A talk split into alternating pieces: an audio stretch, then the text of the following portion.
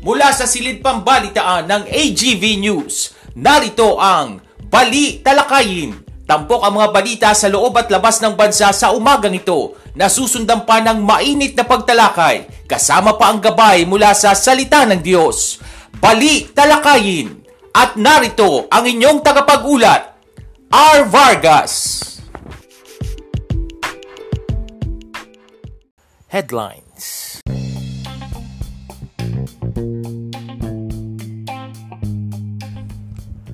Sa ulo ng mga balita, krisis sa pagkain, susunod daw na pandemyang kikitil sa milyon katao ayon sa isang international expert.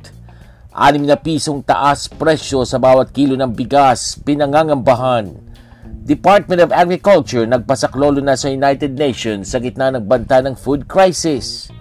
Transport Group posibleng magtigil pasada dahil sa walang humpay na oil price increase mga isasarang kalsada sa Independence Day, alamin. At isang husky dog sa China, marunong magsaing. Magandang umaga ngayon ay araw ng Webes, June 9, 2022. Ako po si R. Vargas at narito ang detalye ng mga balita. Maaring maging susunod na pandemya at maging banta sa kalusugan ang lumalalang kakulangan sa pagkain base sa babala ng isang leading global health figure ito ang sinabi ni Peter Sands, ang Executive Director of the Global Fund to Fight AIDS, Tuberculosis and Malaria sa naging panayam sa kanya ng Reuters. Babala ni Sands ang walang humpay na pagtaas ng presyo ng mga bilihin at mga produktong petrolyo bunsod ng gera ng Ukraine kontra Russia ay maaring kumitil sa buhay ng milyon katao direkta man o hindi. Sa pagtataya ng World Health Organization, nasa 15 milyon tao ang maaaring namatay sa COVID-19. Sinabi ni Sands na kailangan ng pamumuhunan upang palakasin ang mga sistema ng kalusugan upang tumulong sa paghahanda para sa mga eksperto ang mga epekto ng mga kakulangan sa pagkain na bahagi ng pagpapadala ng Global Fund. Tinatayang 12.2% o katumbas ng 3.1 milyong pamilyang Pilipino ang nakararanas ng pagkagutom sa unang quarter ng 2022. Base ito sa pinakahuling survey na isinagawa ng Social Weather Station sa SWS. Ayon sa SWS, mas mataas ito ng 0.4 points kumpara noong December 2021 na may 11.8% o tinatayang 3 million families ang nagugutom. 2.2 points din itong mas mataas kumpara sa 10% o 2.5 bilyong pamilya noong September 2021. Pero mas mababa ito ng 0.9 points sa 13.1% annual average noong 2021. Sa first quarter hunger rate na itala sa Metro Manila, ang may pinakamaraming nakararanas ng gutom dahil sa kawalan ng sapat na pagkain na umabot sa 18.6% na pamilya. Sinundan ito ng Mindanao na may 13.1% at sa Balance Luzon na 11.7%. Sa Visayas naman ay 7.8% at sa Mindanao, ang mga nagdusa dahil sa kakulangan ng pagkain ay umabot sa 761,000 na pamilya mula sa 703,000 sa nagdaang survey. Pinangangambahang tumaas ng hanggang 6 na piso ang kada kilo ng bigas sa pagtatapos ng taon ito ay dahil na rin sa patuloy na pagtaas ng production cost nito na posibleng maging dahilan para hindi makapagtanim ang mga magsasaka. Ito ang nagtulak sa Department of Agriculture na kumalap ng suporta para sa mga magsasaka gaya ng fertilizer subsidies para agad na maibaba ang gastos sa rice production at matugunan ng inaasahang pagbaba ng produksyon ng palay. Sinabi naman ng Department of Agrarian Reform na gumagawa na sila ng paraan at estratehiya para maipatupad ito. Samantala kung ang Department of Agriculture ang tatanungin, imposible pang makamit ang 20 pesos na kada kilo ng bigas na campaign promise ni President-elect Ferdinand Bongbong Marcos Jr. batay sa current data bagay na kaya raw gawin sa unang bahagi pa ng 2023. Itang sinabi ng Department of Agrarian Reform Bago pa man ang pananakop ng Russia sa Ukraine, nasa 11 pesos and 50 centavos ang kada kilo raw ng production cost ng palay. Pero sa pagtaas ng fertilizer at fuel cost, sumirit na ito sa 14 pesos and 80 centavos kada kilo. Kung tutuusin, pwede pang araw tumaas ang presyo ng bigas ng 6 na piso kada kilo sa pagtatapos ng 2022 kung bumaba ang produksyon ng palay dahil sa mahal na fertilizer at fuel. Lunis lang nang sabihin ni Agrarian Reform Secretary Bernie Cruz na posible ito kung susundin ni Marcos Jr.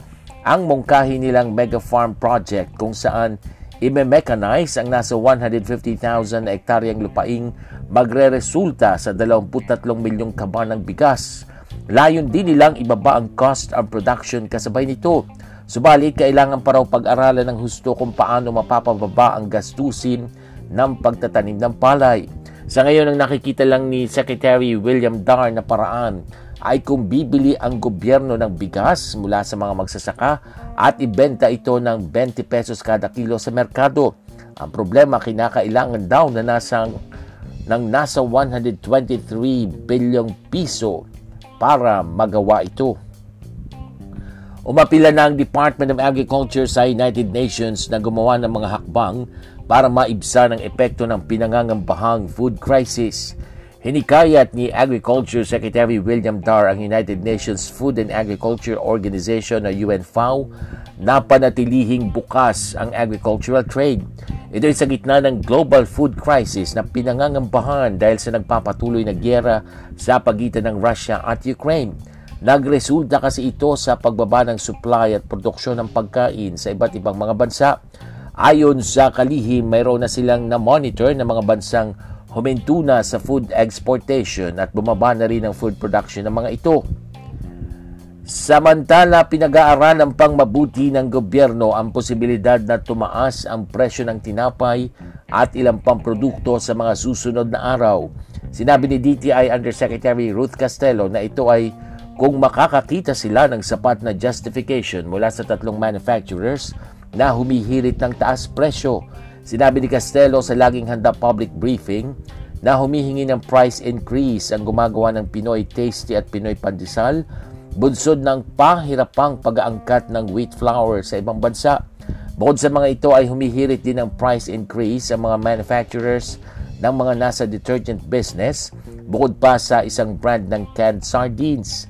Sinasabing nitong May 11, 2022 nang huling nagkaroon ng taas presyo ng mga pangunahing bilihin at basic necessities. Sa ibang balita, mapipilitang magtigil pasada ang isang transport group sa harap ng sunod-sunod na taas presyo sa mga produktong petrolyo. Sinabi ni Pisto National President Camodi Floranda na hindi malayong mauwi sila sa tigil pasada kung hindi mapagbibigyan ng Administrasyong Duterte ang hiling nilang suspendihin pansamantala ang excise tax sa langis. Maliban dito, muli ring umapila ang grupo sa Land Transportation Franchising and Regulatory Board o LTFRB na aksyonan ang hirit nilang pisong provisional increase sa minimum na pasahe sa jeep. Hinamon din niya ang papasok na Administrasyong Marcos na kaagad rebisahin ang mga probisyon hinggil sa batas sa buwis sa produktong petrolyo.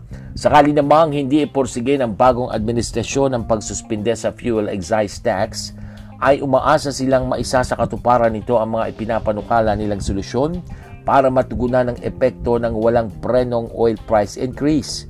Sa kabilang banda, sinabi ng Federation of Jeepney Operators and Drivers Association of the Philippines o FEDJUDAP na hindi nila kailangan pang magkasa ng tigil pasada dahil kusanang humihinto sa pagbiyahe ang mga pampasaherong jeep na lugi na sa pamamasada dahil sa napakamahal na presyo ng langis. Gaya ng piston, umapila rin ng FEDUDAP sa LTFRB na ibalik sa 10 piso ang minimum na pasahe sa jeep. Samantala, pinaagapan na ni Senate Committee on Public Services Chairperson Senator Grace Poe sa Land Transportation Franchising and Regulatory Board at sa Department of the Interior and Local Government ang pagsusuri at pagsusumite ng listahan ng mga dapat makatanggap ng fuel subsidy.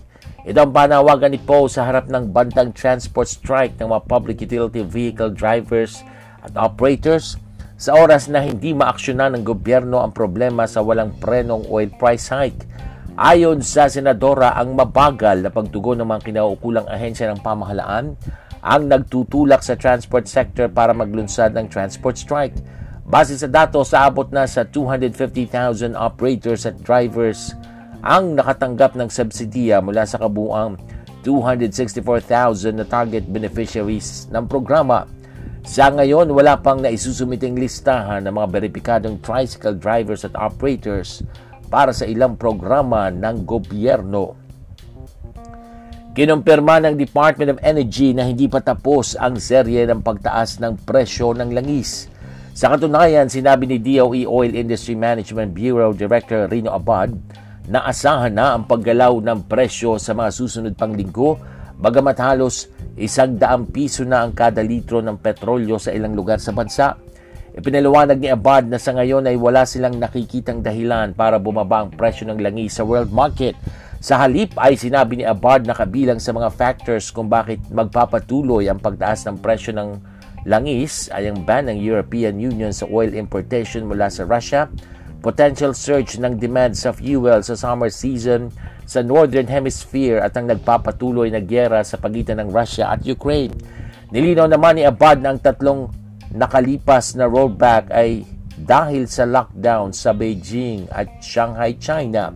Samantala, nilinaw ni Abad na kaya mas mataas ang presyo ng petrolyo sa Palawan kumpara sa ibang mga lugar sa bansa ay dahil sa kakulangan ng import terminals at ang mataas na transportation cost. Samantala, nagpatupad naman ang independent oil player na Petrogas ng rollback sa presyo para sa mga produktong diesel nito matapos ipahayag ng ibang mga kumpanya ng gasolina ang malakihang pagtataas sa kanilang presyo ng produktong petrolyo. Sa advisory ng Petrogas nitong Martes, bababaan ito ng 3 pesos and 50 centavos sa presyo ng kada litro ng diesel sa mga piling istasyon sa buong bansa. Ang alok ay tatakbo mula 6 na piso sa June 8 hanggang alas 10 ng gabi ng June 11. Sinabi ng kumpanya ng inisyatiba sa pagbaba ng presyo ng diesel ay bunsod ng mga mas nga may mga istasyon pa rin na mga inventaryo ng diesel na maaring tumagal ng hanggang apat na araw. Matatandaan sa ibang kumpanya nagpatupad ang mga ito ng taas presyo kada litro ng gasolina ng 2 pesos and 70 centavos, diesel at 6 pesos and 55 centavos, sa kerosene at 5.45 pesos.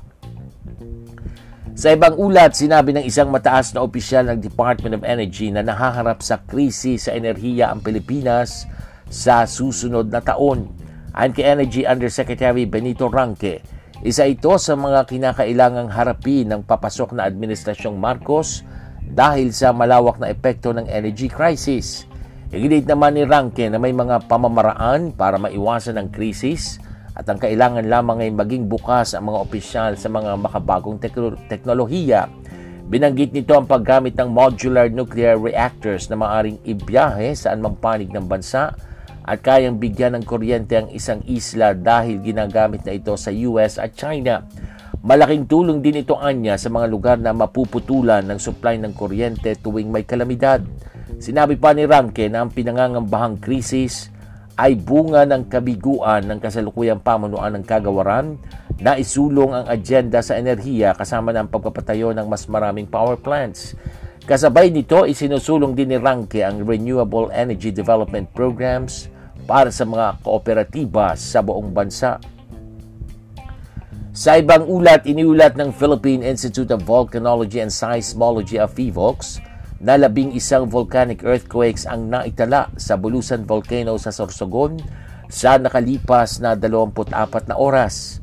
Mas mataas ito kumpara sa pitong volcanic earthquakes na iniulat noong Martes. Sa kanilang 5 a.m. bulletin nitong Miyerkules, sinabi ng VVOX na tumaas ng hanggang 200 metro ang taas ng ibinugang plume mula sa bunganga ng bulkan na mas mataas kumpara sa 150 metrong plume na naunang naitala. Ang bulkan ay nagbugari ng 1,421 toneladang sulfur dioxide noong Martes. Ang alert level 1 ay nananatili sa ibabaw ng bulkan. Samantala, patuloy na ipinagbabawal ng FIVOX ang pagpasok sa 4 na kilometrong radius permanent danger zone at pagpasok ng walang pagbabantay sa extended danger zone sa Mount Bulusan.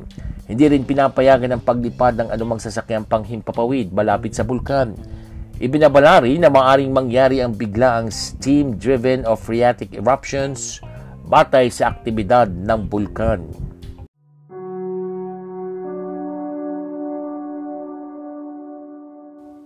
Update on COVID.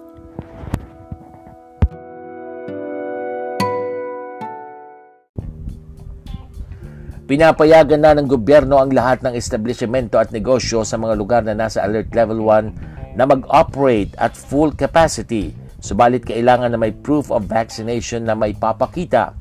Ito matapos na amyandahan ng Interagency Task Force o IATF ang guidelines ukol sa nationwide implementation of alert level systems for COVID-19. Ayon kay Presidential Communications Secretary at Acting Presidential Spokesperson Secretary Martin Andanar, kinikilala kasi ng Government Pandemic Task Force ang pangailangan na i-identify ang mga establishmento o mga aktibidad na pinapayagan na mag-operate o isinasagawa sa Alert Level 1. Samantala, ang public transportation sa mga lugar na nasa ilalim ng Alert Level 1 ay pinapayagan na rin sa full seating capacity. Plano ng Department of Health na ilapit pa ang COVID-19 vaccination program sa mga regular na programa nito para sa public health. Sa isang online media forum, sinabi ni Health Undersecretary Maria Rosario Vergere na nais nilang maging bahagi ng regular na gawain ng mga lokal na pamahalaan o ng mga local health unit ang inoculation program laban sa COVID-19. Noong June 6, higit sa 69.5 milyong individual o 77% ng target na karapat-dapat na populasyon ang ganap na nabakunahan. Pinaalalahanan ng pamunuan ng Metropolitan Manila Development Authority o MMDA ang mga motorista na isasara ang Bonifacio Monument Circle sa Caloocan simula hating gabi ng June 12 bilang bahagi ng pagunita sa ikahisang daan at apat na anibersaryo ng kalayaan. Batay sa abiso ng MMDA, Isasara rin sa trapiko ang mga bahagi ng MacArthur Highway, Samson Road, Rizal Avenue at EDSA. Ang mga epektadong motorista ay pinapayuhan na dumaan sa mga alternatibong ruta upang maiwasan ang abala. Ang mga sasakyan na manggagaling sa Sangandaan Samson Road papuntang EDSA at Maynila ay maaring dumaan sa Heroes Del 96th Street kumaliwa sa 10th Avenue patungo sa destinasyon. Ang mga sasakyang magmumula naman sa Rizal Avenue hanggang MacArthur ay maaring kumaliwa sa 10th Avenue, kanan sa Heroes Del 96th Street, kanan sa Samson Road, pakaliwa sa Dagohoy, kaliwa sa Caibito Road, kanan sa Langka Street patungo sa destinasyon.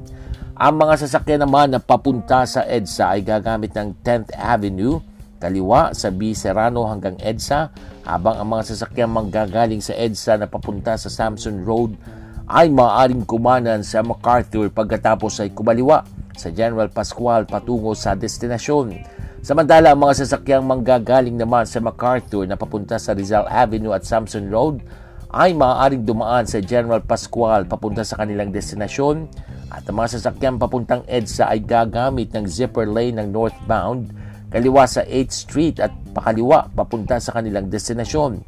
Ang pagsasara ng kalsada ay aalisin hanggang matapos ang nakatakdang aktibidad ng Independence Day.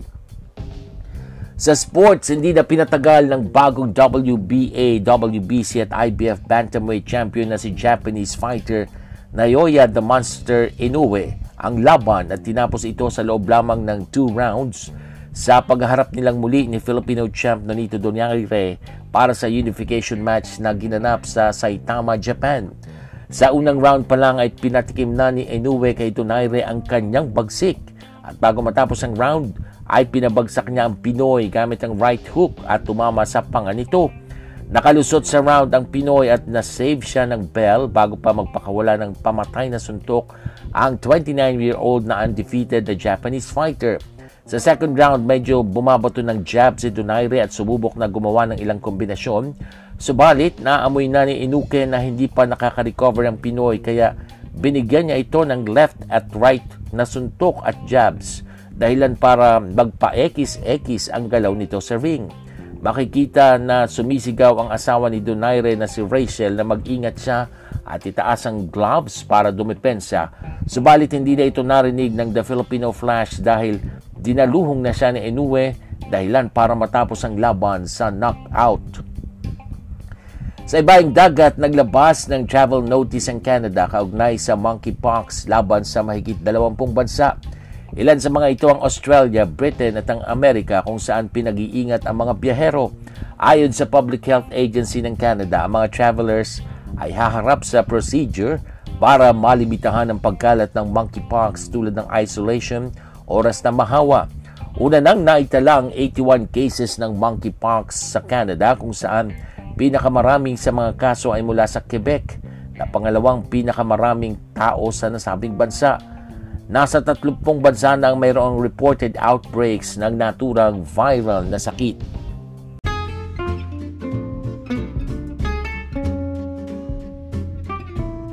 Balitang cute!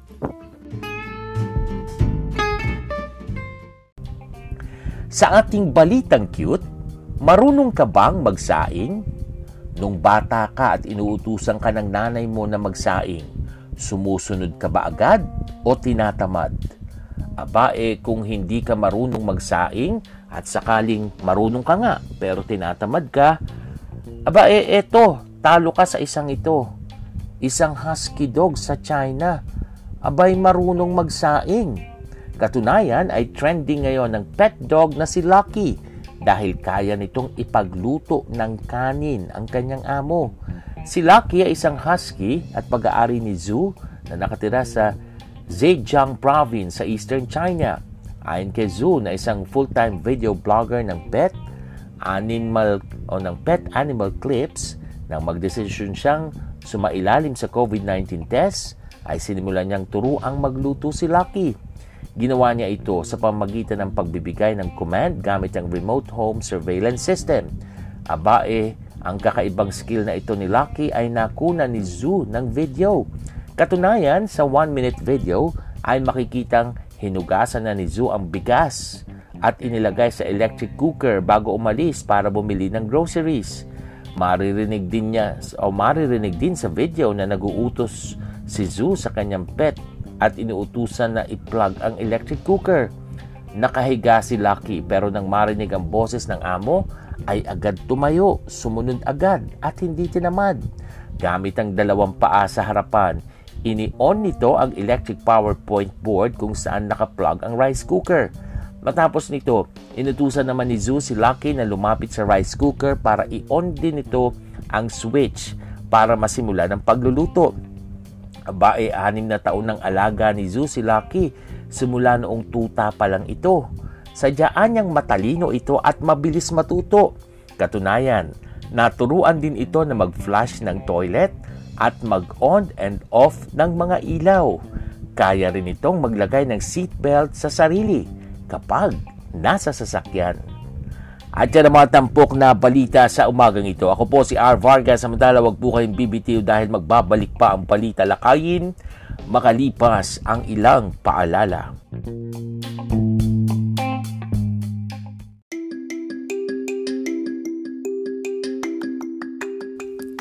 laganap ang hawaan at tumarami na naman ang nagpopositibo, pinapaalalahanan ng lahat na huwag maging kampante sa banta ng COVID-19 dapat nating ipagpatuloy ang tamang pagsunod sa minimum public health standards at laging magsuot ng face mask, mag-physical distancing, at maghugas ng kamay. Sa oras na makaramdam ng simptomas, agad na mag-isolate at magpa-test. Agad ding magpabakuna upang makakuha ng dagdag na proteksyon laban sa COVID-19. Paalalang hatid ng programang ito.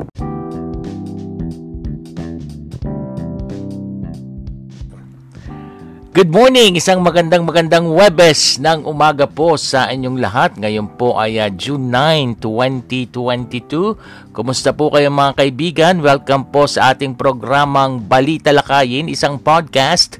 At tayo ay napapakinggan sa pamagitan ng Anchor.fm at Spotify. Ako po ang inyong lingkod, R. Vargas. At uh, sana nga po ay nasa maayos kayong kondisyon ngayong uh, araw na ito. Hindi mo malaman yung panahon, ano? Tag-ulan kasi ngayon, kaya madalas yung pag-ulan. Pero may panahon din na talagang mas mahaba yung init, ano? Kasi nandyan yung tinatawag na monsoon break ng ating uh, Weather Bureau, ano? Na minsan eh, titigil din yung ulan. So, ingat po tayo, ha? Magdala ng pananggalang sa ulan payong. Lagi natin paalala yan dito sa ating programa upang kayo ay malayo sa sakit at sa anumang karamdaman mga kaibigan. Diretso po tayo ngayon sa ating pa-shoutout. Sa umagang ito, kahapon, birthday ng aking pamangkin na si Pauline June Annunciacion. June 8 pero ngayon pa lang ang June 8 sa kanila sa Amerika ano dahil nasa Texas siya. So happy happy birthday sa iyo Pauline June. We love you. Ang pagbati mula sa amin ng iyong Tita Dine at ng iyong lola na si Lola Dory ang iyong uh, uncle na si Uncle John at si ang pinsan mo na si Ga. Bakit Tagalog? Dapat English. Happy happy birthday sa iyo. Uh, si, marunong naman siguro mag-Tagalog si Pauline ano.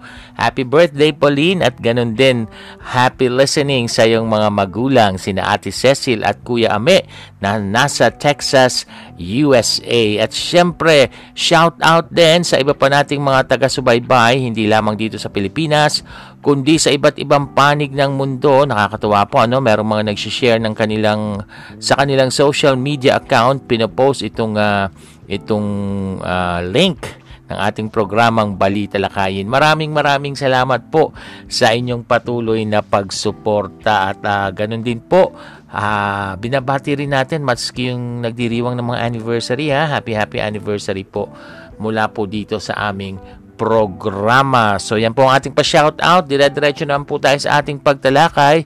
Nako, ito ha. Malapit na pong matapos. Talagang nagbibilang na lang ng araw ang uh, pananatili sa termino nitong si Pangulong Rodrigo Duterte dahil pagdating po ng uh, alas 12 ng tanghaling tapat sa Hunyo at 30 eh magpapalit na po ang uh, liderato ng bansa at uh, uupo na po itong si President-elect Bongbong Marcos, si Ferdinand Bongbong Marcos Jr. Oo, no, pangalawang Marcos na uupo bilang pangulo dahil nauna yung kanyang ama, si President uh, Ferdinand uh, Marcos Sr. So dalawang Marcos nang manunungkulan sa ating bansa. Sa Aquino rin dalawa eh no.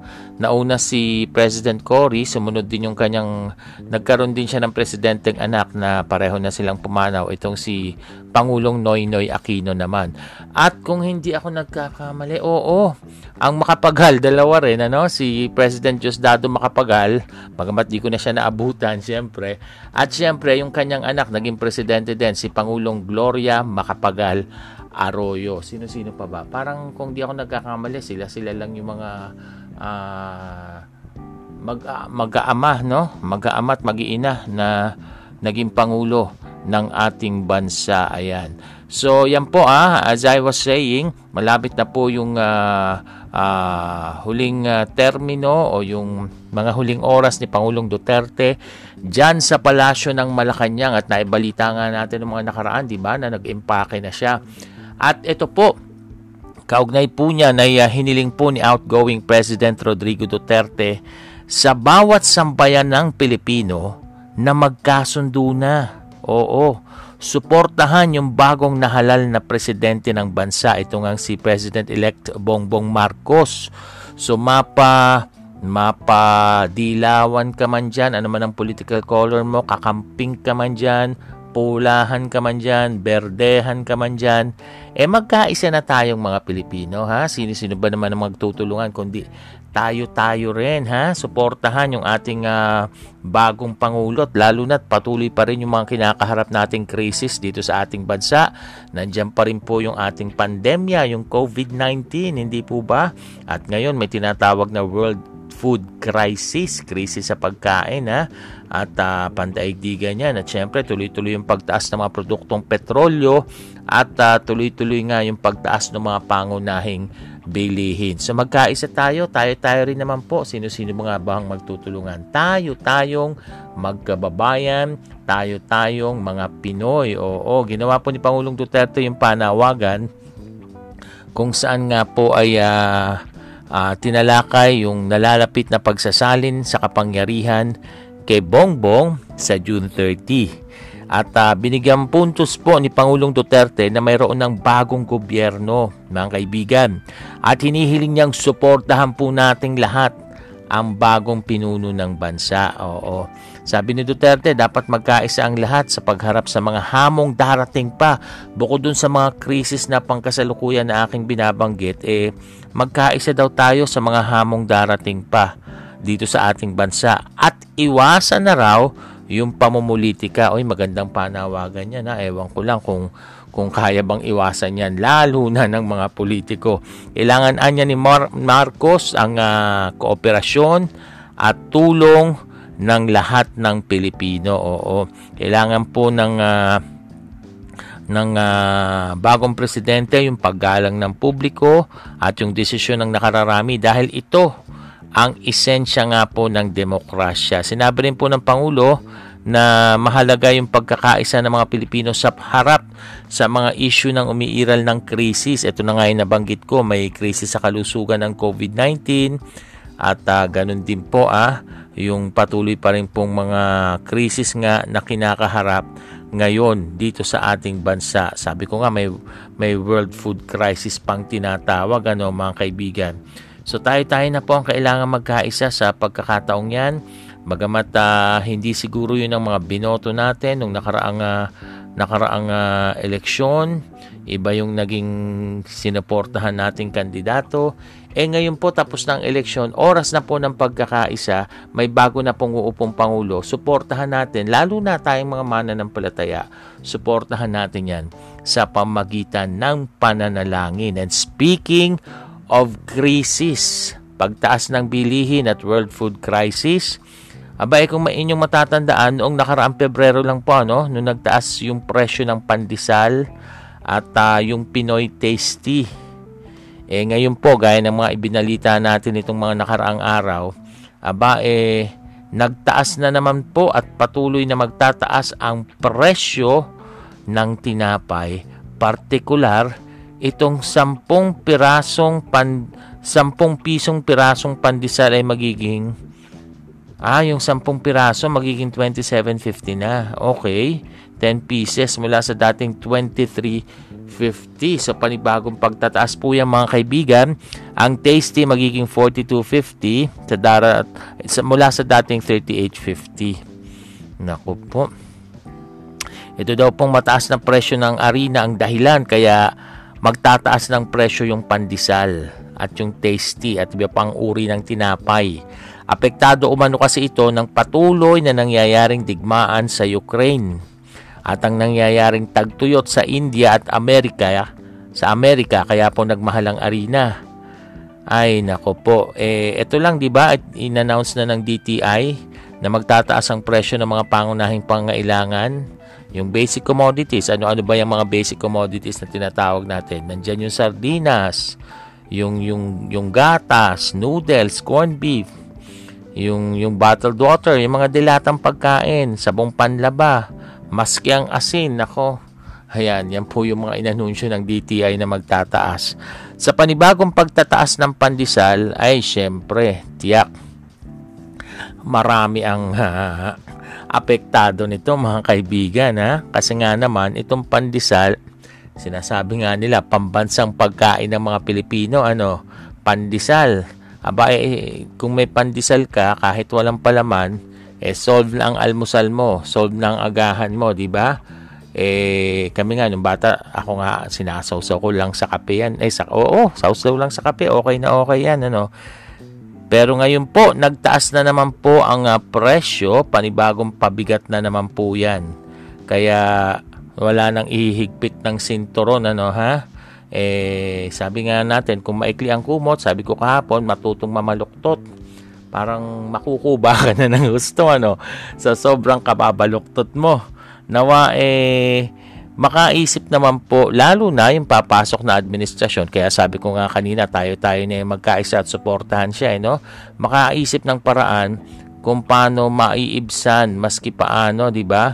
Itong nararanasang patuloy na pagtataas ng presyo, itong krisis na nararanasan, para maski paano naman makadama ng kahit kakaunti na ginhawa ang bawat isa sa atin, itong ating mga kababayan. Dahil yung mga apektado ng gusto dito, ang talagang magiging kawawa dito, yung mga halos wala naman talagang kinikita, kakarampot yung kinikita, hindi sapat, bagamat nagtaas na yung sweldo ng mga minimum wage earners, sabi nga hindi pa rin sapat.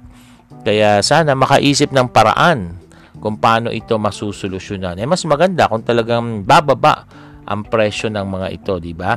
So ipagpray po natin itong mga ganitong sitwasyon sa ating bansa. Samantala, isa pa sa mga isyong uh, talaga namang eh, putok na putok ngayon ano, yung last week na naibalita natin na maski daw itong mga bloggers and vloggers papayagan na ring mag-cover sa Malacanang. Pwede na ring maging miyembro ng uh, Malacanang Press Corps, Presidential Press Corps sa susunod na administrasyon. Itong papasok na administrasyon ni Pangulong Bongbong Marcos, makakapag-cover na rin sila eh parang ewan ko ah. Ako kasi inaral ko kasi yan ha? Uh, uh, bilang isang uh, mamamahayag, bilang isang uh, broadcast journalist, hindi ka naman basta papasok dyan na hindi mo alam yung mga ethics, yung tamang paraan ng pagsusulat, tamang paraan ng pag interview yung mga ganong bagay, di ba? Kasi uh, talagang yung mga pagkuha ng balita, binubusisi mo ng husto yan eh. Hindi ka lang basta pasok ng pasok dyan. Eh parang, sorry ah, parang insulto naman sa mga nag-aral na biglang papasok ka na lang sa ganyang larangan. Sorry, meron din naman mga mamamahayag kasi na talagang nagba-vlog, nagiging vlogger at vlogger na responsable naman.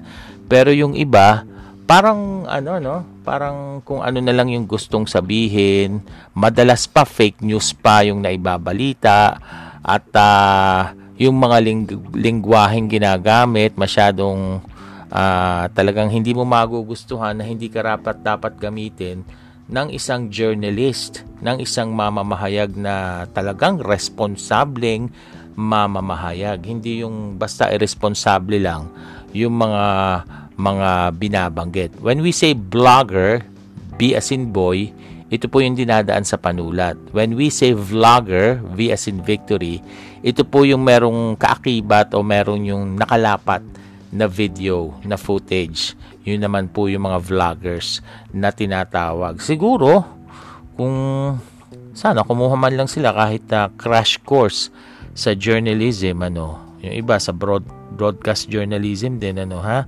para alam yung tamang uh, tamang dapat gawin ng isang responsable. Take note, ha, responsableng mamamahayag. Kasi dapat yan, uh, balanse ang ibabalita mo. Hindi lang yung side ng isa. Balanced journalism nga, di ba? Na tinatawag natin pag ganitong bagay. So, ayan, mga kaibigan, ha? Uh, by the way, ito sa ibang issue naman, pero I don't have against ano ah, mga blogger and vloggers ah. Kung magko-cover lang kasi ngayon pinagkakakitaan yan, may mga YouTube channel yung mga vloggers, 'di ba? Tapos yung mga vlogger talagang hilig nila yung pagsusulat. Eh, eh hindi ko naman yan iniitsapuera, no? Ginagalang ko naman yung ginagawa ninyo. Kanya lang, when we say dun sa responsableng pamamahayag at magko-cover sa Malacanang, iko-cover ang presidente, eh, wag na lang muna, wag na lang muna. And again, sa ibang issue po, ayan na, okay na po, pinapayagan na po ng IATF o Interagency Task Force on Emerging Infectious Diseases ang lahat ng mga establishmento sa ilalim ng Alert Level 1 na mag-operate sa 100% capacity. Inanunsyo po yan ni Presidential Spokesperson Martin Andanar. Kailangan lamang daw po, ito ha, importante ito, magpakita ng katibayan na fully vaccinated na sa COVID-19 ang mga nasa indoor o nasa loob ng establishmento o mass gatherings. Ayan. Sinabi ito ni Andanar na napagdesisyonan daw ito nung Sabado nung June 4 ng IATF. Pero itong mga bagay na ito, doon lang sa mga lugar na nasa ilalim ng Alert Level 1. So, pwede yan sa mga sa mga indoor na kainan, di ba? Pwede na sa mall, pwede sa mga church, 100% capacity na po. Basta magpakita ng katibayan na kayo ay fully vaccinated. Ayan. Patuloy kayong nakatutok dito sa ating programang Balita Lakayin sa ilang sandali. Susunod na ang ating tampok na gabay mula sa salita ng Diyos. Makalipas ang ilang paalala.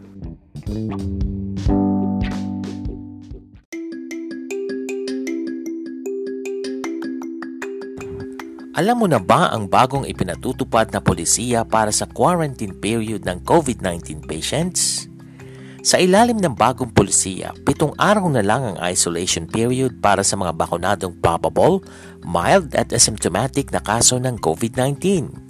Kung partially o fully vaccinated na mild, asymptomatic at probable, sampung araw ang magiging isolation ng pasyente. Ganito rin ang isolation period para sa mga moderate COVID-19 cases.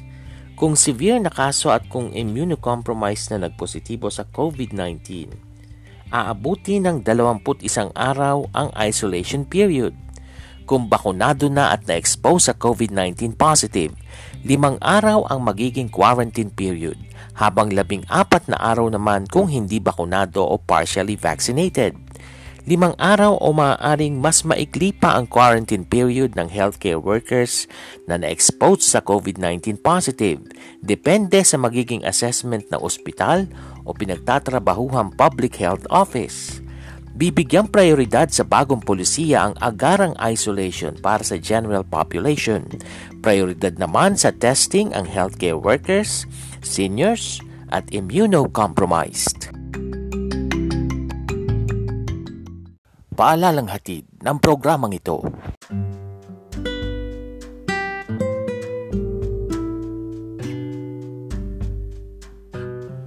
At narito na ang gabay mula sa salita ng Diyos.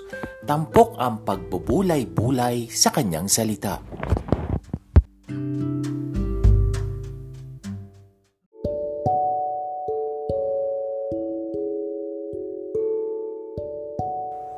Five, four, three, two, one. Ito pa rin po ang balita lakayin. Sa pagkakataong ito, dumako na po tayo sa ating tampok na gabay mula sa salita ng Diyos. Tunghayan muna natin ang sinasabi sa Psalm 13 verse 1. How long, Lord, will you forget me forever? How long will you hide your face from me?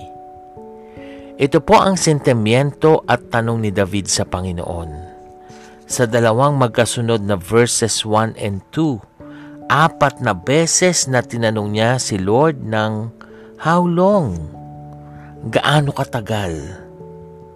How long, Lord, will you forget me forever? How long will you hide your face from me? How long must I wrestle with my thoughts day after day, have sorrow in my heart? How long will my enemy triumph over me? Madalas, nararamdaman natin na parang hindi na matapos-tapos ang pinagdaraanan nating mga problema. Pero sabi ni David sa verse 5 ng Psalm 13, But I trust in your unfailing love. My heart rejoices in your salvation. Ipinapakita po nito na sa kabila ng mga sentimiento at tanong ni David, sa kabila ng hindi matapos-tapos na problema sa buhay at hindi pa nasasagot na mga panalangin, magtitiwala at magagalak pa rin siya sa Panginoon. Tayo rin po, sa kabila ng mga problema nating hindi matapos-tapos, patuloy tayong magtiwala at magalak sa ating Diyos na buhay. Tayo po ay manalangin. Diyos amang makapangyarihan sa lahat, Tunay nga po Lord God na sa mga paghihintay namin sa kasagutan sa aming panalangin, sa mga panalangin namin na tila hindi pa nasasagot hanggang ngayon, at sa mga problema namin na hindi matapos-tapos, Lord, sa iyo kami patuloy na magtitiwala. Sa iyo kami patuloy na magagalak. At ganun din po sana ang aming mga tagapakinig na may pinagdadaan ng matinding problema ngayon. Tulungan mo sila. Sa pangalan ng aming Panginoong Heso Kristo, Amen. At dyan na po nagtatapos ang ating programang Balita Lakayin sa umagang ito. Muli niyo po kaming subaybayan sa susunod nating pagsasahim papawid. Ako po si R. Vargas. Pagpalain tayong lahat ng ating Diyos. This podcast program is open for advertisements and commercials, for blogs and announcements of your upcoming events, and even for political ads at a very low rate. Avail now of this promo. You may contact 0920-745-8869 for details or send your queries to arvargas0521 at gmail.com. Inyong natunghayan ang Balita Lakayin. Muling subaybayan ang programang ito sa susunod na Pagsasahim Papawid